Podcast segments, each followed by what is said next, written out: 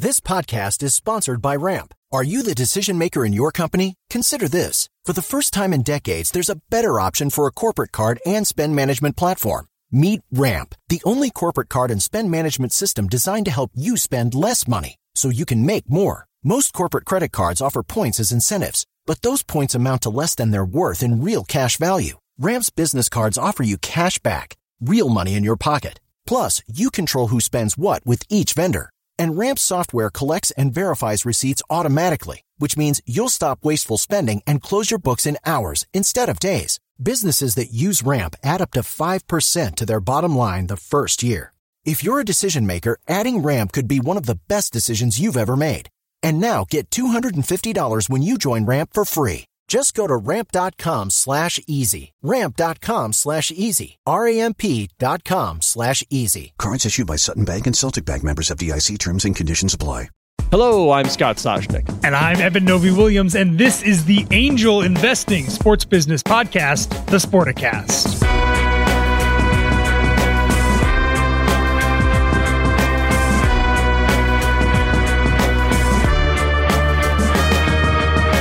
All right, I got I got to tell you, Eben. I think every journalist will feel what I'm about to say.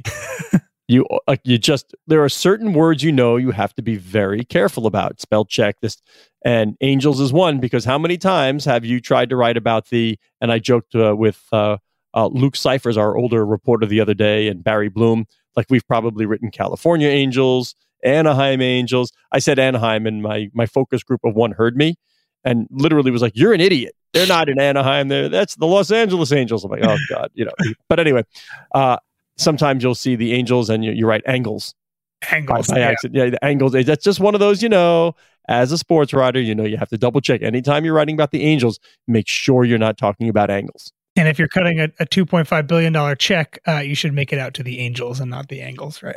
yeah, you, you, definitely want to make it out to uh, the right payee. But uh, Arte Moreno announced uh, earlier in the week that he's exploring all options for the club, including a sale. It hasn't been uh, from a wins and loss perspective, from a get a new stadium perspective, from a win over the hearts and minds of the fans perspective, uh, from a let's not spend a lot of money perspective.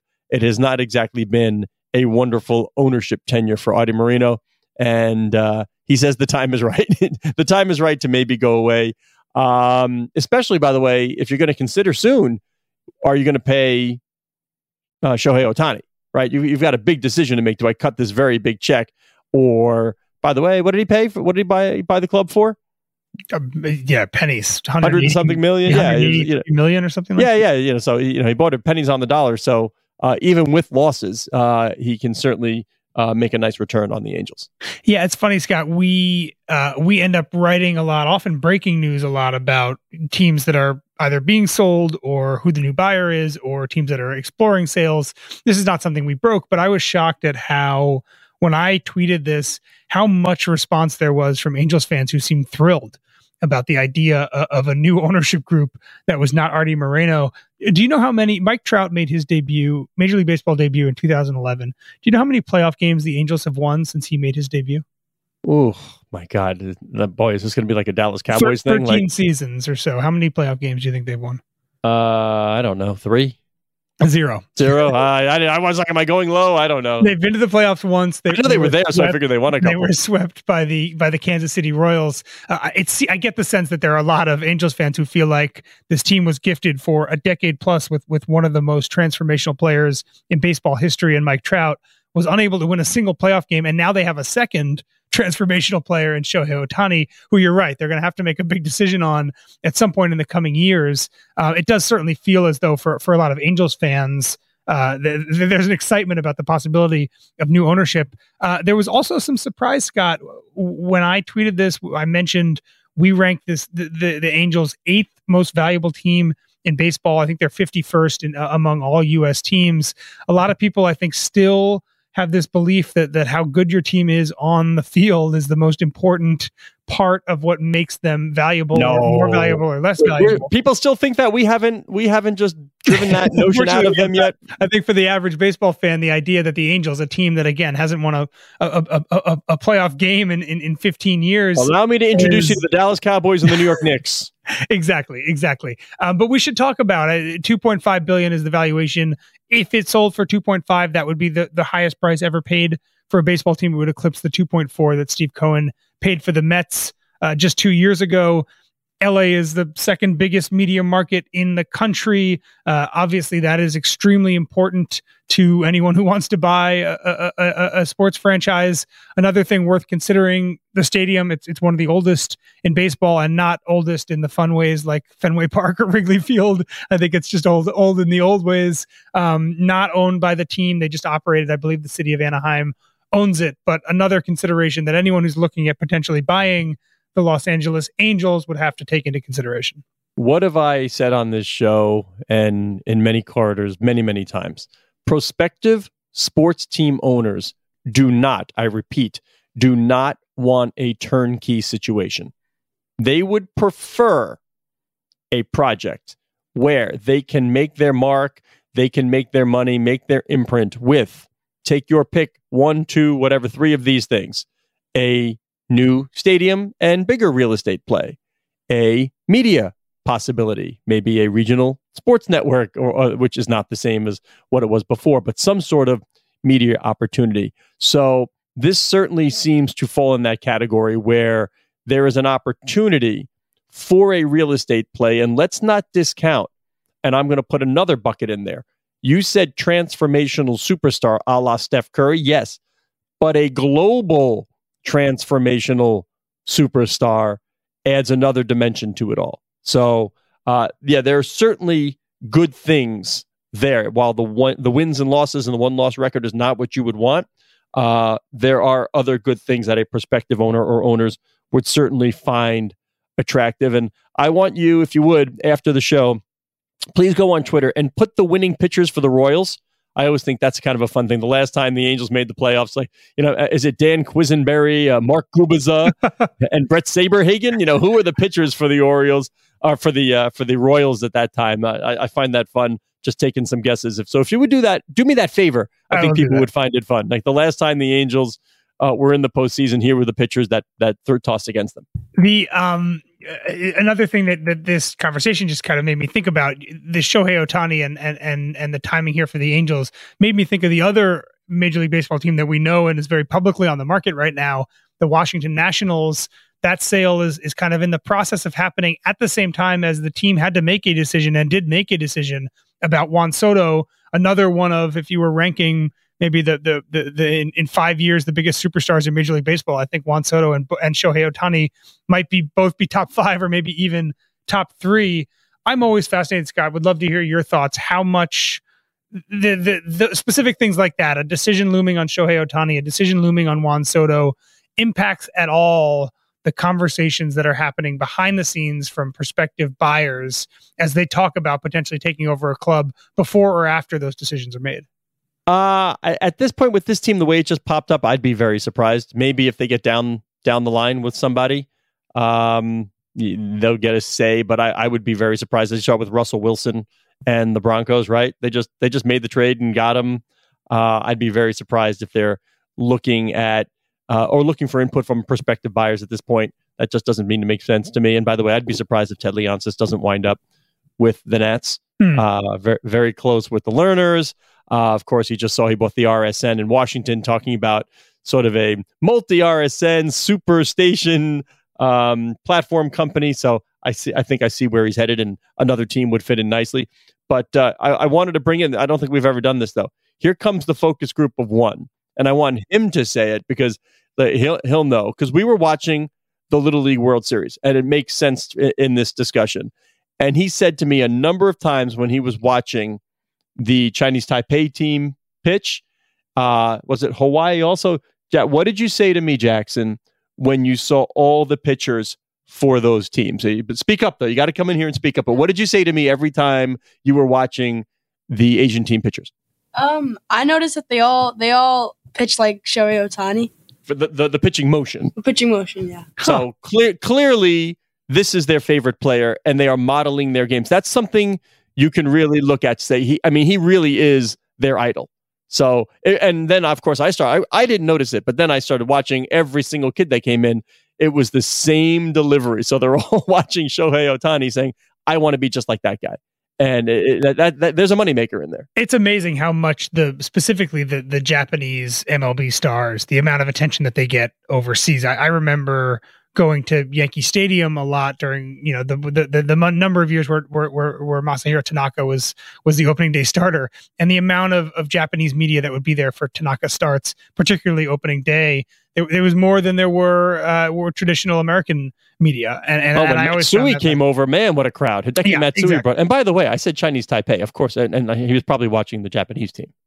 Or maybe both. Though. Who knows? I mean, yeah, I think, yeah. I think there's regional team. appeal yeah, yeah, yeah. to to a lot to a lot of these stars. One other question I did want to ask you, Scott, going back to the Nationals and the and and and the Angels for a second.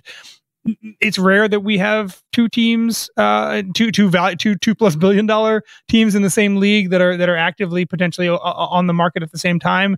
Does does the additional supply for two teams that are on you know, three three thousand miles apart in different situations. Does that change? You think the the ending price here, or, or, or is it kind of irrelevant that now there are two teams, and, and, we can talk about the Orioles as well, but but now there are multiple MLB teams that are actively looking for buyers. Uh, now we need Ricardo Silva on the uh, uh, right. Is, is that Oh, Ricardo Ford. I'm sorry, Ricardo, Ricardo Silva. where, where am I? MP and Silver's in my head. Oh my lord! Now you know I've been doing sports business too long. When Ricardo Silva pops into my head, we need we need Ricardo Ford to come in. Like if Team A comes in and their revenue is lower, but Team B's already on. you mean Rodney Fort?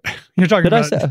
Yeah, I'm talking Rodney Fort. Yeah, hey, yeah, I'm in a hotel room. It's hard, man. I'm tired. I'm tired. But hockey season has begun. I've been spending my time in in uh, in hockey rinks already.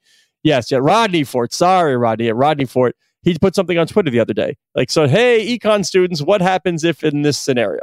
That that's exactly it.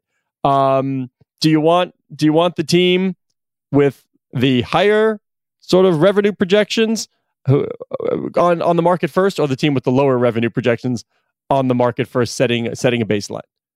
Yeah, I mean, to to me, I actually wonder how much this matter. There's so much of of of who buys teams that is directly regional, right? And and there are probably going to be people interested in, in the Angels, and who knows if that's Kroenke or Ballmer or some other people that are West Coast out there who are, are not interested in the Nationals at all for geographic reasons, right? Steve Cohen, who bought the Mets for two point four billion dollars, probably is not buying interested in buying the Angels three years ago if they if they were on the market. I mean, to me, in some ways, depending on the situation, some of these sales just kind of happen in a bubble as it is because there is a local person that really wants it.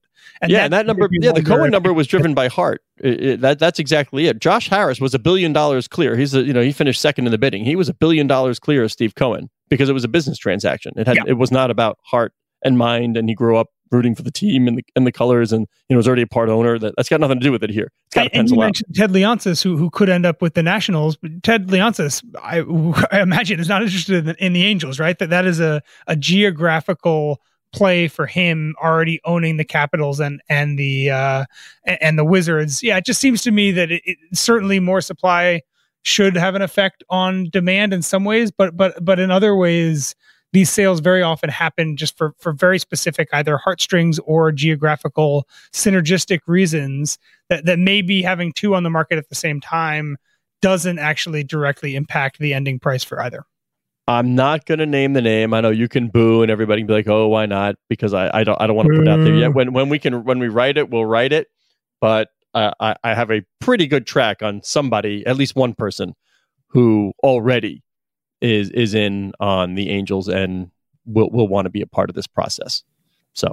Uh, and, and keep we'll listening to the Sporticast. We will uh, we'll drop that. When I can when divulge, I will divulge. But yeah, our pal Sal Galatioto, of course, is uh, is the banker on this. He's been retained by Arte Moreno to, to uh, at least explore the sale. Sal's been doing this a uh, a pretty darn long time. Um, so it'll be interesting to see uh, who who approaches and uh, make, makes a makes a solid bid for this team. So let's move on, Scott. Some, some other news happening this week. Uh, the fallout of LIV Golf and the many ways in which the, the, the stars that have re- remained with the PGA Tour are working to change the structures of professional golf here in the U.S. continues. Two big pieces of news today, Scott, as we record this on Tuesday, and we can go whichever direction you want. On the first, PGA Tour Commissioner Jay Monahan sent a letter out to players detailing some changes that are coming for them, primarily on the financial side, including travel stipend, new guarantees for full PGA members, the expansion of the the PIP, the uh, essentially the Instagram buzz, the the social media buzz award that they created two years ago, the expansion of prize purses for four more events in addition to the eight they've already done. That letter came, and then shortly after that letter went public, uh, TMRW Sports, the, the, the new media venture or the new sports venture launched by Tiger and and Rory McIlroy, announced a new golf league that they are putting together starting in January 2024 in conjunction with the PGA Tour. In conjunction with the PGA Tour, it is team three is uh, six teams of three golfers.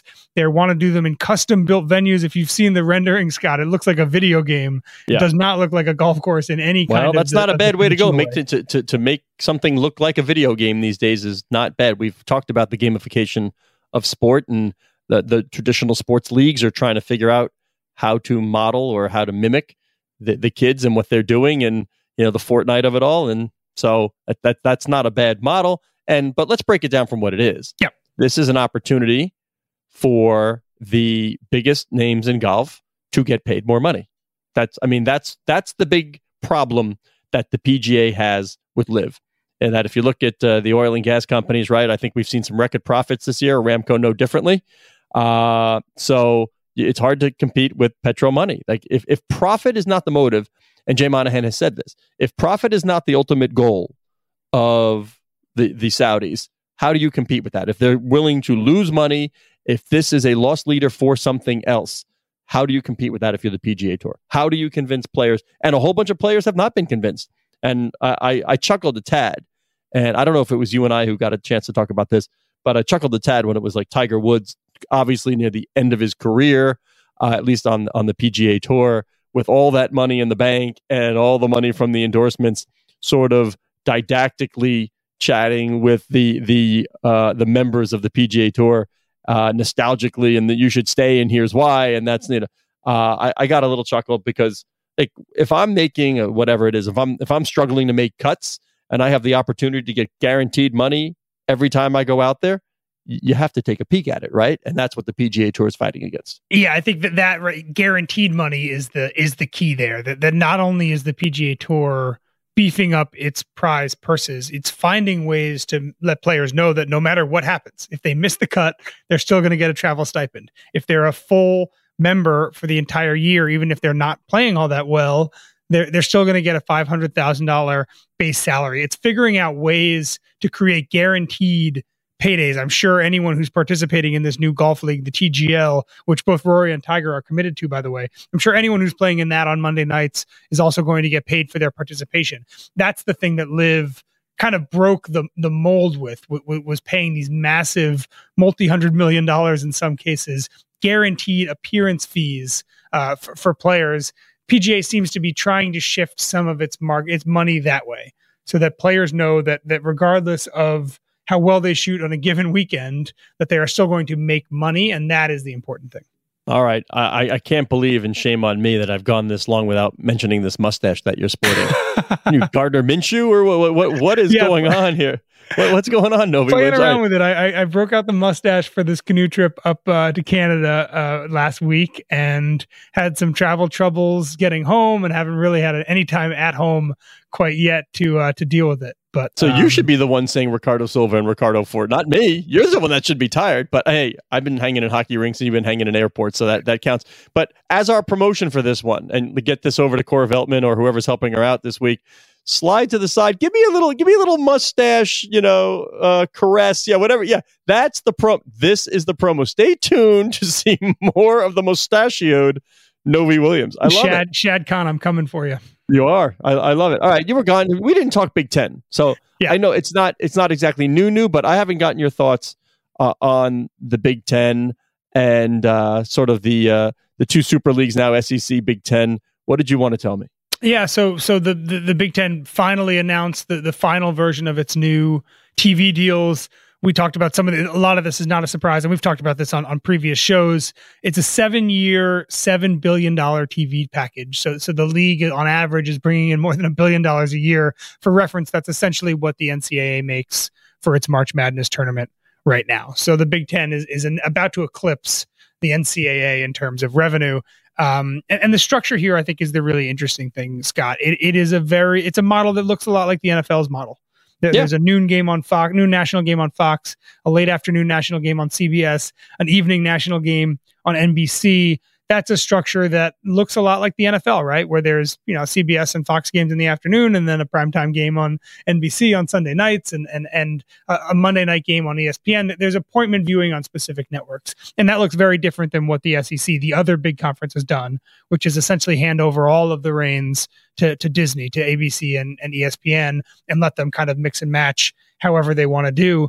But yeah, the, the money is the big takeaway here, Scott. A billion dollars a year for this conference. The SEC is not quite there yet, but will be when its next TV deal. it's a short deal right now. Will be when when the next deals are up. Um, they're just a further separation right now between the Big Ten and the SEC and everybody else. And it's going to help them when either of these conferences decide they want to expand again. I know they're both looking at it. It's going to be harder and harder, I think, to, to, to pick schools from either the Pac 12 or the, or the ACC or the Big 12 that really benefit the, uh, the, the business in the long term. But we're seeing a, a great separation now, and probably the end of this idea of the Power Five, the conferences that we've had for about a decade. It is really just the Power Two. Yeah, well, and also, but when you're talking about numbers, there's only one thing in sports now I really need to talk about. That's tier one sports rights. Yeah. It's tier one. What it what, what qualifies as tier one, we can debate, but you'll know after they're out soliciting bids, you'll know at the end number what what tier one is. And uh, our own Corey Left did something really good today, talking to the likes of David Levy and John Skipper about a sports right bubble and and how how uh, networks are utilizing this. I thought it was interesting. Burke Magnus told our friends uh, Andrew Marchand and John Ourand that you know, hey, it was simple. We just did at that number, we didn't get what we needed, and they were willing to walk away because, like I said, they, have the SEC. It's not like they're shut out of college football, but we didn't get what we needed at that price point. So let's see somebody else monetize it in a way they think they can, and and that's interesting to me. And down the road, it seems inevitable that at some point soon the college football playoff is going to expand. It is four teams right yeah. now. That's what everybody's setting them for a nice, a nice role in the college football play, the expanded playoff. Yes, and, and ESPN has has has owned the college football playoff since it was created uh, earlier in, in the past decade. It certainly seems as though just the way everything is shaping up right now, there's going to be other networks involved in the in, in the college football playoff moving forward. It seems as though the conference commissioners, the ones who really have a lot of say in this really want an expanded college football playoff not to hinge solely on the control of ESPN and ABC, but to also have other partners, whether it's NBC, whether it's Fox, whether it's CBS, other people at the table as well. So in some ways, I think we are heading towards this world, not only of of, of SEC versus versus Big Ten. I also think we're going to end up with a college football postseason that is not quite as dominated by ESPN as it is right now all right, because I'm getting old and I'm tired, like I'm I'm gonna have to have a chart like right in front of me every time we do the show. Because last night I'm in Connecticut, so it still technically would have been my Yes broadcast area, but the game was exclusively, if you're a Yankees fan, there was no Yes broadcast. It was on Amazon. Yeah. Right. Amazon Sinclair, parts owner of the Yes Network. So you see where that's going. Okay. Luckily, I could call up my Prime app because I, I don't know who doesn't have Prime. I, I had to order a new goalie uh, toe strap today because the focus group of one shredded his in like two days of workouts. Nice job, kid. Like the the the, the, the never ending. What did you say? Oh, I think he just bad worded back there. I, I, I, can't I can't have that. Um, then we've got the uh, MLS deal with Apple, right? Uh, we have the NFL coming. Dare I say Google? We have that coming down the pike. So we're, coming, yeah. we're seeing this evolution and by the way, those companies have lots of money on the balance sheet. It, it, you know, we talk about the PGA not being able to compete with LIV and the money. I think we can say the same thing uh, of of the Facebooks and the Googles and the Apples of the world, uh, at least right now. So it's going to be very interesting to see how how these leagues go about uh, positioning their rights with which which streamers, which linears. And we all know, yes, TV isn't going anywhere. It's the widest distribution. Yeah, I know, I know, I know. I got it. I'm not saying it's happening right now, but it is going to be fun to watch. And hey, NWSL NCAA women.